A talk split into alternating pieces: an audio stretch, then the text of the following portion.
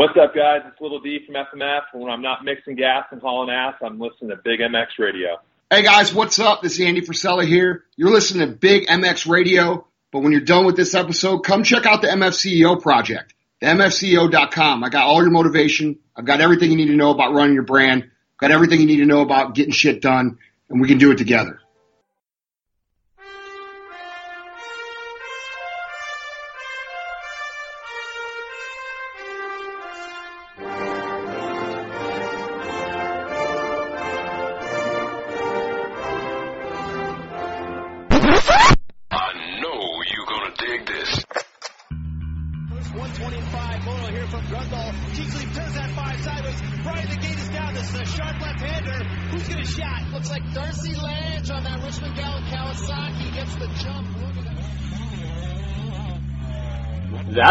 All started.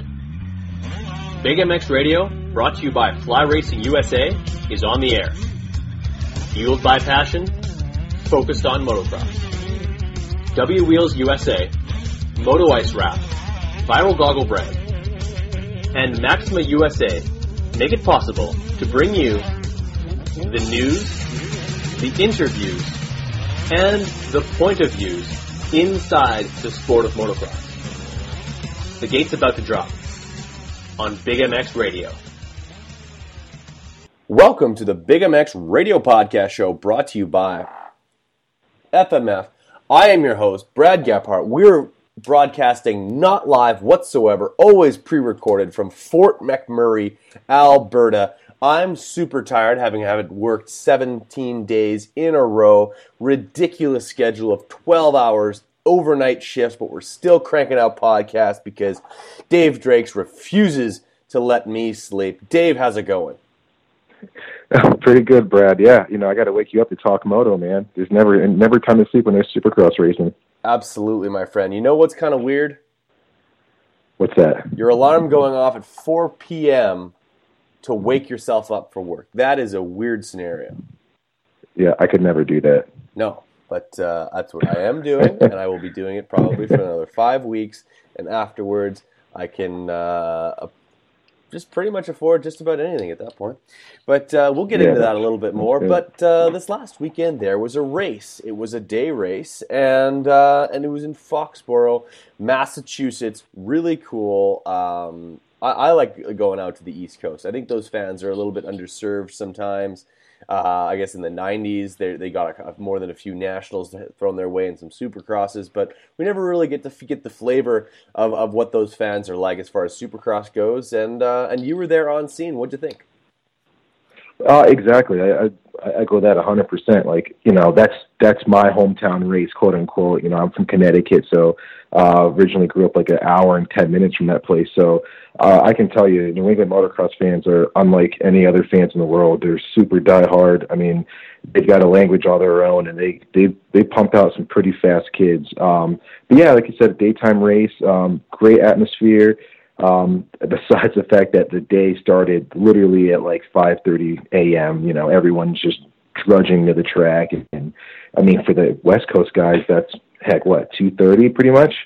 So um, yeah, it's a little little on the tougher side, and to be honest with you, I mean, not a biggest fan of day races, but it was just good to be in the newer uh, venue and uh, just checking out some good racing. Absolutely. And now let, let, let's talk about that because I put out a uh, a, a quick little like kind of just like a social um, social experiment, if you will, a little post about uh, do people like day races, yay or nay? We got about I got 35 comments. About 33 of them were were just a straight up nay, or even a nay with a reason why. And um, honestly, I, I, don't like the day races. It, it's it's to, to attend them. The entire program is rushed.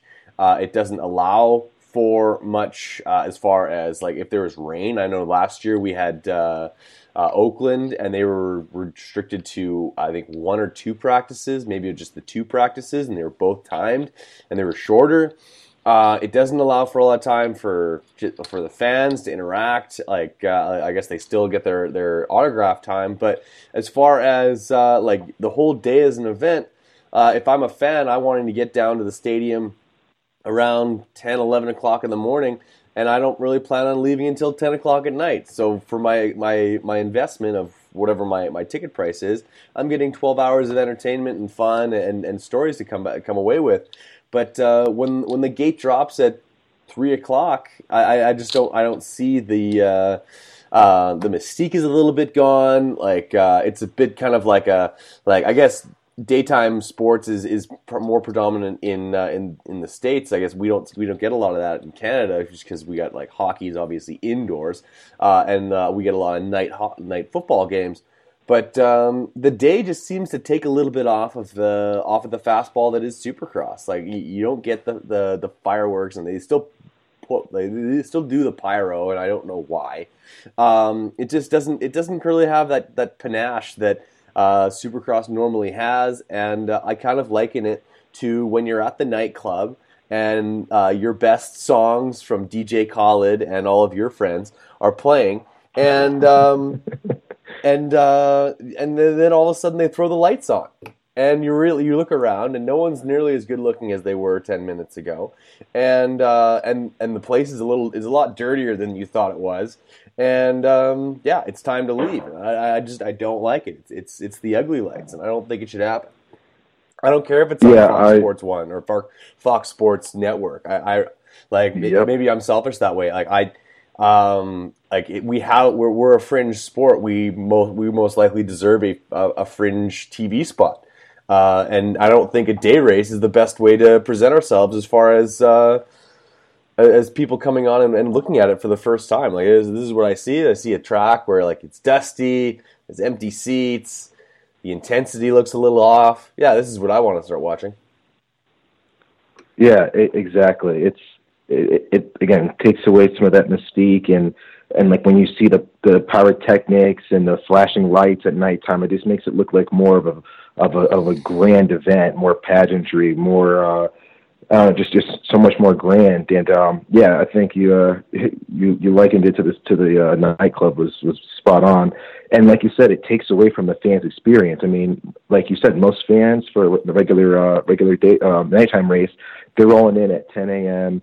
Um, by that point, you know, track walk's pretty much just ending. You're not missing anything. You run to the pits before your your favorite riders go out for practice and go out and watch them rate, um, try to qualify, and just you, you make a full day out of it. 10 to 10 or 10 to 11. I mean, you have a whole day.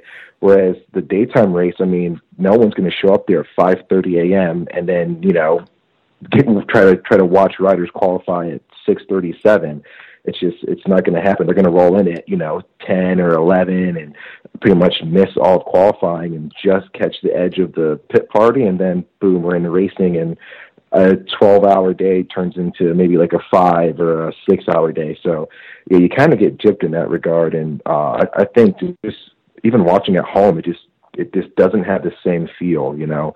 Um, and like you said, for a regular uh, person who's clicking through the channels, it doesn't present us as well as it could. You know, you see the nighttime races, that stark contrast between the dirt colors and the bike and the night sky and and all that, and uh, it, all that just kind of gets washed out and drowned out when you have a daytime race. So um, I feel like they're dropping the ball a little bit. I get to see, you know, I, I understand they're trying to mix it up and get us some primetime networks, but um, I don't think that's the best way to go about it. For sure, like I, I totally understand. This is this is where when they can uh, pull getting the the Fox network. I get that, um, but uh, to the detriment of the the fan experience at the track, uh, the racing a little bit, and, and just the overall feel of uh, of one out of the the or one or I think it's three races uh, throughout the year that are uh, daytime races. Um, that uh, for the the, the fans and just the, the, for three races out of the year, uh, we really kind of lose a little bit of that mystique, and it's kind of a bummer to me. But uh, that be that as it may, the race went on as it did, and uh, and there was still some fireworks, regardless of it being at night. And I will also add that uh, it may be odd to be watching Supercross uh, races and actual heat races and main events at like four o'clock Eastern time, but I could only imagine people sitting around for lunch uh, over on the West Coast to watch the race. That would have been odd as well. Yeah, that had to be super awkward for them, especially when you start, you know, we have so many races in a row that are nighttime races and you kind of get into that cadence and then boom, you've got this weird awkward time and Um, I, I I I bet you money like a, a ton of people over the country are their schedules are just blown up and they weren't able to watch the race and had to, you know DVR it or something or catch it when it aired again and um yeah it just I again I just think they just dropped the ball with just having these daytime races. Yeah, no, totally. I think like it, the idea is to get more viewers, but in reality, they ended up getting like maybe maybe I, I guess does it count if you PVR something that is that a view? I suppose. I guess it would. But uh, I, I, think, I, hope it is for their sake. yeah, totally. But they, honestly, I think they lose viewership because of it. But uh, the race happened, and I, let's let's jump into the 250s real quick.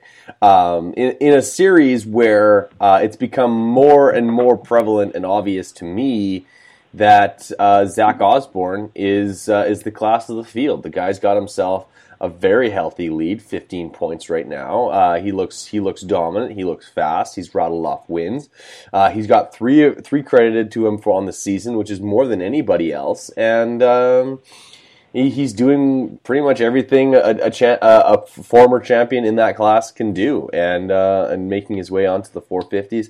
Uh, in the next year or so. Uh, there's been speculation that he won't be racing the 450 outdoors this year. He's going to defend that 250 title. But um, I was impressed with Zach Osborne. How about you?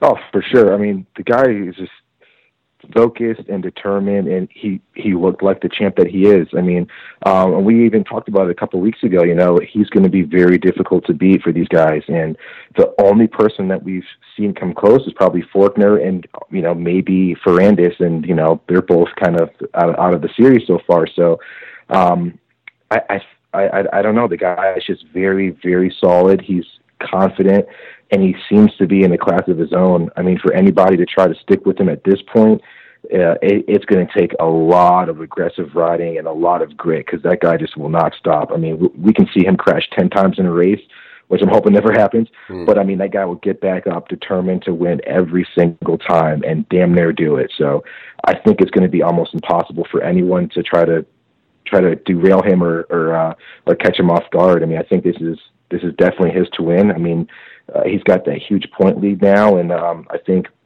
you know it'll take a disaster for this guy not to wrap this up. Man, it should be a cakewalk. I think. Absolutely, barring some sort of injury uh, during the uh, week's testing or, or on race day, I, I expect him to, to wrap up this championship uh, as early as uh, as Vegas. I think I don't think he's going to be able to do it uh, before that. Obviously, missing with only one race to go. Um, it's like brain fart to think that they were going to race in uh, Salt Lake this weekend. Not the case, but um, yeah, no, it, it's it's like 15 points. Something catastrophic would have to happen for uh, for him to to not be able to get that, and the fact that there's going to be West guys in there taking points away uh, from uh, fr- from the other side of things as well. Like it's just it seems like uh, all all signs point to Zach Osborne collecting his uh, second championship, second championship in as many years. Uh, but hats off to uh, to Jordan Smith, who's now put himself in the second place spot in the points, and uh, and a and a first time ever podium for Kyle Peters, a guy who was taking track walk in a in a knee brace. Yeah, that was uh, that was really impressive to see Peters get her on the podium. I mean, um, he had a little mishap last weekend in uh, Minneapolis, and uh, yeah, you could tell he was uh, he was hurting uh, on at track walk. Uh, you know, saw a few guys talking to him, trying to console him a little bit and talk about the injury. But uh, I mean, to see that guy soldier on for a podium, especially at, at Foxborough, where we saw those gnarly ruts up the jump faces and you know a gnarly sand section, um, just some really really rutted transitions, and uh, he rode like a champion, man. The guy really dug deep and uh, and put himself in a, in a really good position. Um, it's it's really nice to see that kind of riding and to see the, the grit in these guys um, in the 250 class. You know, usually we see rides like that from injured riders in the 450s, and you know the 250 guys kind of tend to be a little bit more immature and kind of gas themselves out. But I mean, he rode like a very mature rider and really uh, really made something happen. So hats off to that guy. For sure, a couple other uh, spots or finishes that stand out to me. John Short with a 13th, strong ride for him. Um, Anthony Rodriguez with an eighth place. Uh, maybe like it's kind of where he's expected to be riding for the team that he's on, but that's not where he's been lately. Uh, so a good ride on eighth, and I think a season best and a career best for Sean Cantrell. The 40, 43 machine gets fifth. yeah, definitely good uh, for that for that young kid, man. He's uh, he he shows some flashes of speed for sure, and it's uh, it's nice to see him kind of uh, get get some get some more solid finishes, and you can tell that he's going to have a, a pretty bright career. And uh, I, I'm curious to see how he does uh, outdoors. You know, I think that's more of his forte. So um, yeah, hats off to that guy, man. Absolutely. Now, um, moving into the final, uh, the final two races of the year, I know that this weekend maybe the fan experience for regular fans wasn't absolutely uh, where it needed to be. We talked about that with the day race, but uh, if someone was wanting to maximize their race day uh, experience, if they wanted the uh, the collective experience of a Supercross race, they'd probably have to call you up and talk to you about uh, exactly that the the collective experience. Would you think that would be the best way to uh, to maximize your the fun and excitement of a day race? Oh man, uh, hands down. I mean, you know, we we kind of knew that coming in that the day would kind of be abbreviated, so we did our utmost to make sure that we kept these fans immersed um, and going nonstop throughout the day, which is something that we uh, we're, we're really passionate about, and making sure that everyone walks away with a huge smile on their face, with some awesome connections, and there's some really great memories to move forward with. So uh, we made sure we took care of a, a, a lot of fans, and uh, you know, being that AJ Catanzaro was one of our riders, and it was his hometown race, we had a lot of interest, a lot of fans kind of huddled around and, and wanting to get a piece of them for the experience. So um, I think we managed it very well. We made a lot of people happy, gave them a few surprises even though they weren't expecting, and uh, really made sure that they felt like a part of the team, whether that was reviewing video or helping them out with the bike or going over race strategy or just anything to help AJ throughout the day and really feel like you're a member of the team and a, a big part of a of of what makes him successful and a big value adder. We made sure that the fans had a taste of that and uh, and could continue that even even when the day was you know kind of up. So um, I think it's it definitely definitely made made their day, and um, I, I doubt any other fans who were outside of the experience uh, that we offer felt one tenth as as awesome as our guys did. So, um, they, yeah, those guys definitely had a had an absolute blast, and it's something that we we make sure happens with every single fan who signs up with us. Well, there you go, and you, and you guys do a phenomenal job. And on top of that, AJ Catanzaro got us got a picture with uh, with Gronk.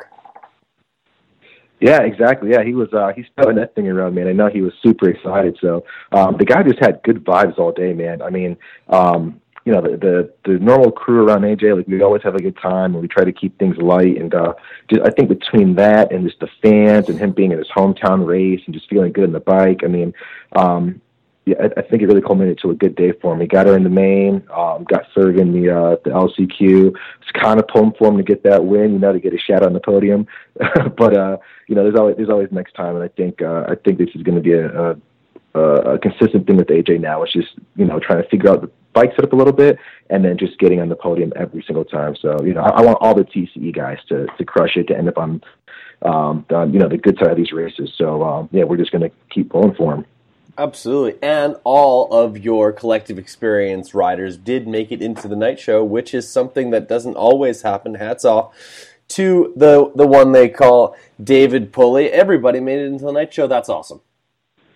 Yeah, exactly. Yeah, Dave was ecstatic. I mean, you know, he's definitely got the potential to be in a night show. Uh, you know, at several, several rounds. I think it's just little things to keep grabbing him here and there. Um, and Dave actually had a fan sign up with him for this weekend, so it kept him pretty busy. And uh, he actually really, really had a good time, man. You know, all of our riders are super personable and really, really get a lot out of the experience. And you know, and it helps fund them every single weekend. And um, yeah, his his fan had a blast. Got got the whole family out and um, they walked away with some uh, really, really cool swag, and again, some things that they weren't expecting to experience. They got a chance to check out, so uh, it was a good weekend overall. Right on. Well, that, that's great to hear. Um, and uh, it is also to my understanding that you've got a little bit of a, a prize giveaway going on right now, uh, a mystery box, if you will. Yes, sir. Yep. So um, a lot of our uh, a lot of our sponsors contributed, and a lot of our riders with signed rider jerseys, product, uh, promo codes, coupons, swag, you name it. We've got a huge box um, that we're raffling off. So um, what we want to do is just really want to give one lucky fan just the the ultimate prize pack possible. Um, and with that, we're raising raising some money and some proceeds to be able to help some of these riders on for this summer and for next year even. So the more money we raise, the more privateers we can help, the bigger we can make our program. Um, and it's all just to keep growing the sport and giving back towards towards the industry. So, um, you know, no one's looking to, to hoard this money. We're looking to give it back and really really spread our outreach and in turn just just help keep the sport healthy and help keep fans engaged, help riders continue to line up and, and give us a good show. There you go, my friend. Well, uh, for all those interested in the collective experience, people who want to uh, get closer to the races than they've ever been before, where do they go? So you can check us out on Instagram. It's at the Collective EX, or check us out online at thecollectivexp.com. Feel free to send us an email, uh, contact us, DM us. We respond almost immediately every single time, and we love to work with as many people as possible. So, you know, definitely, definitely uh, reach out to us and let us know. We can make your race experience something that you've uh, you've never imagined before.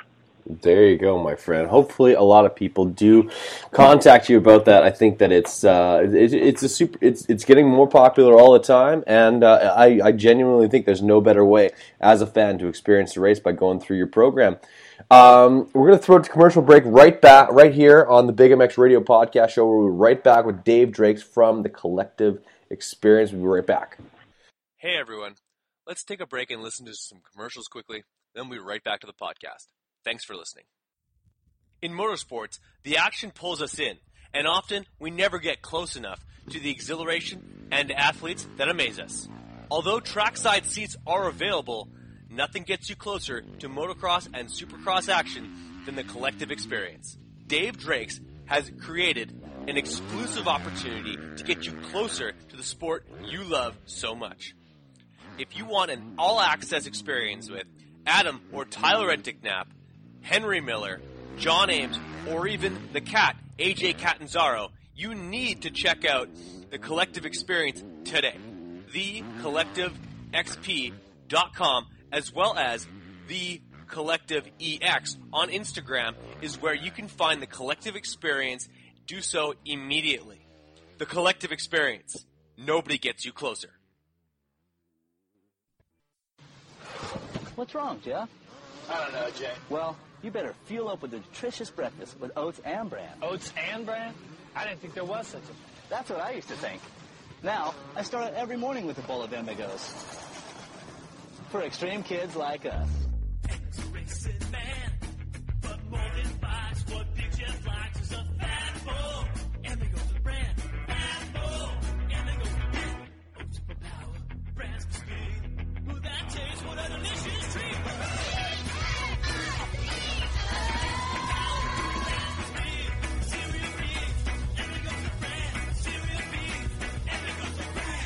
Cereal V's Amigos. That's what I call fueling for the big ride. Hey kids, start out every morning with a fat bowl. What's up, guys? It's Bruce Cook here with Nitro Circus. We're coming to Kelowna, BC, May 25th for the Next Level Tour, and I'm so stoked to see you there. The most action packed event on the planet is back, bigger and crazier than ever before, with the largest ramps you've ever seen. Nitro Circus, the global youth entertainment phenomenon, returns to North America this year with the epic Next Level Tour. This spectacular brand new production, an all moto adrenaline rush, will have death defying tricks, jaw dropping world's firsts, and absurd stunts. It all adds up to a thrilling show simply too big to fit indoors. The Next Level Tour launches mid May, just in time for summer, and will visit over 10 cities across the continent through June. Brainchild of Travis Pastrana, global superstar, action sports icon, and Nitro Circus ringleader, the Next Level Tour features the best athletes in action sports taking on the biggest ramps in the world. The Nitro Circus design team has put it all on the line with this show, doubling down on the risk factor. The FMX Next Level takeoff ramp alone, a towering 15 feet above the show floor, a whopping 5 feet taller than any ramp toured before, will launch riders more than 60 feet into the sky. The landing ramp also looms large, standing 23 feet in height. The Nitro Circus Next Level Tour will include several athletes, including Bruce Cook, Jarryd McNeil, Jared Duffy, Blake Bilko Williams, and many more. For more information, visit nitrocircus.com. Hey guys, it's Fly Racing's Justin Brayton, winner of the 2018 Daytona Supercross. You're listening to the Big MX Radio. And we're back. Dave Drakes, aka Stevie Wonder, still on the phone with me here on Big MX Radio. I don't know why he still talks to me, uh, but Dave, um, we're, we're still we're talking a little bit about the collective experience. Two races to go. Do you have openings? Uh, we've got a few more openings um, for both Salt Lake and for Vegas.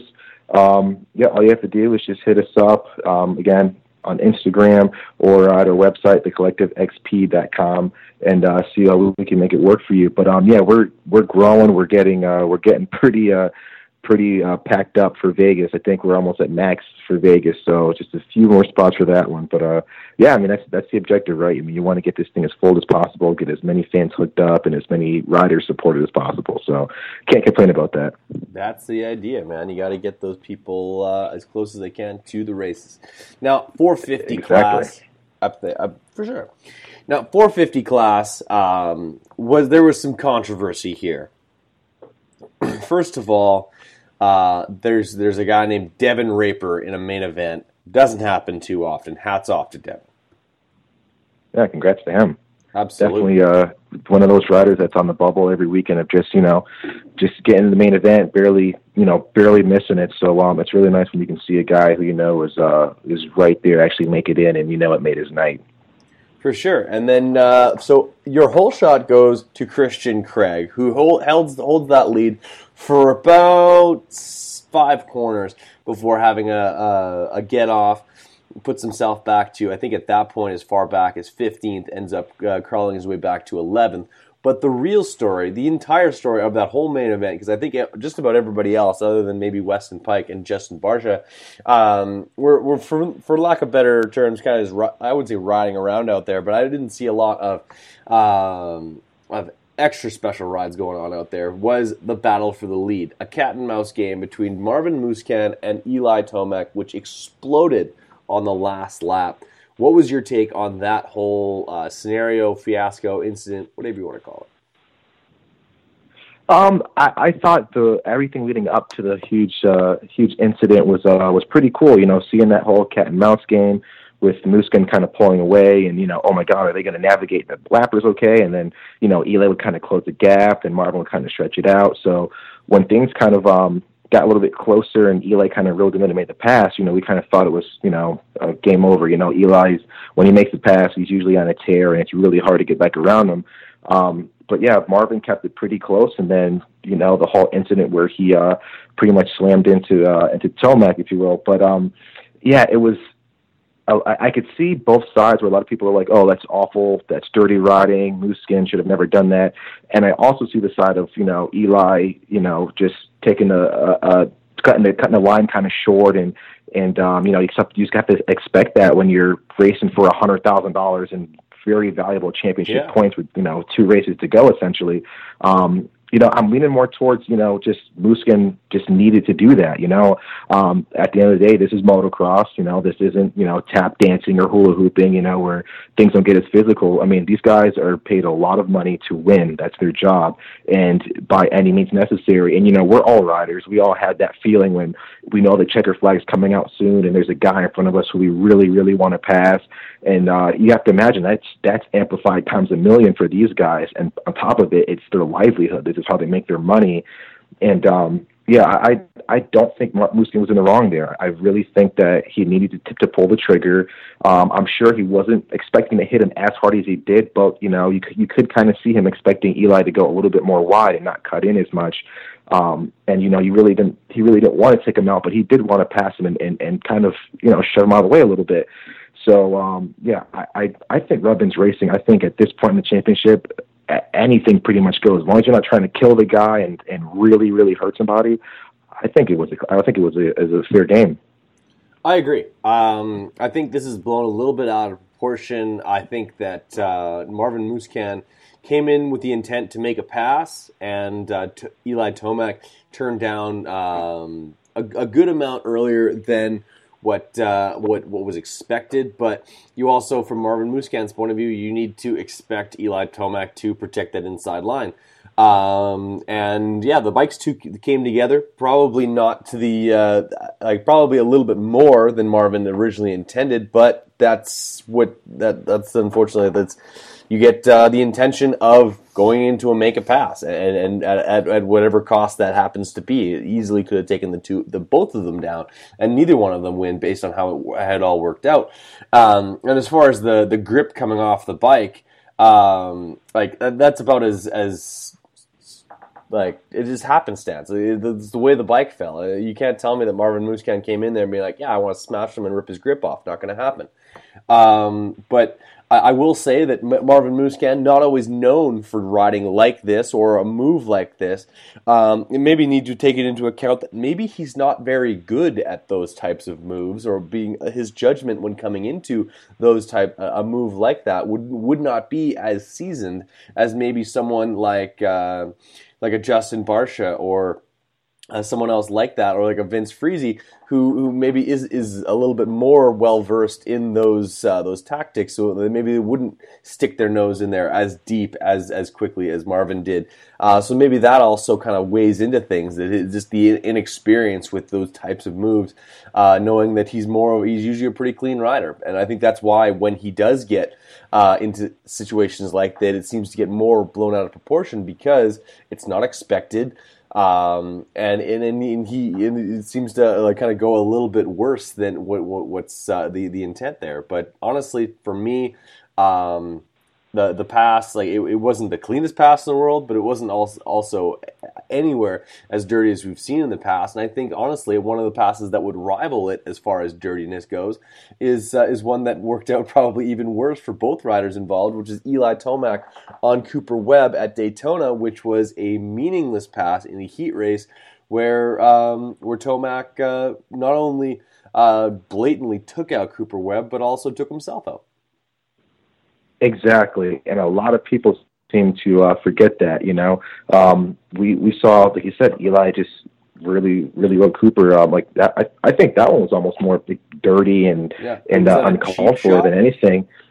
I, I I honestly think it, it, there was a little bit more emotion in there than actually needing to make the pass. To be honest with you, whereas from Marvin's perspective, I can see Marvin. You know, in all honesty, I don't think the guy wants to ride dirty. Yeah, I think he just wants to win a race. I mean, the guy, honestly, what guy who's 120 pounds wants to rough up uh, on a huge, heavy motorcycle and and blasting at people? And like you said, I don't think he has much experience with it. If he was like a you know a bigger guy like a Pikey or like a, a you know a Friese or uh, or even uh, Barcia, I, I think you could you could say like okay, yeah, you know they they when they ride a little on the dirtier side, quote unquote, they do it with a little little bit more finesse. But Marvin's not known for that. You know, I think this is his first him kind of dipping his toe into the into the aggressive riding field just to kind of see like you know uh, what what it's like and kind of being thrown into it almost.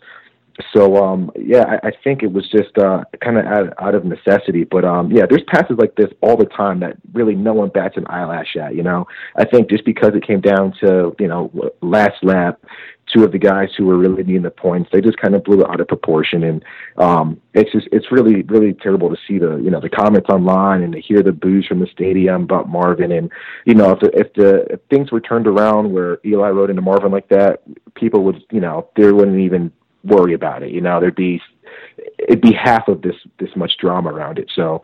um again, I, I see nothing wrong. I think Marvin Marvin did what he had to do, and you know he came away with uh, uh, more points than he would have if he would have let Eli run away from him. Which you again you can't you can't let that happen at this point at this point in the season, especially with Jason being so far ahead. I mean, you need every point you can get.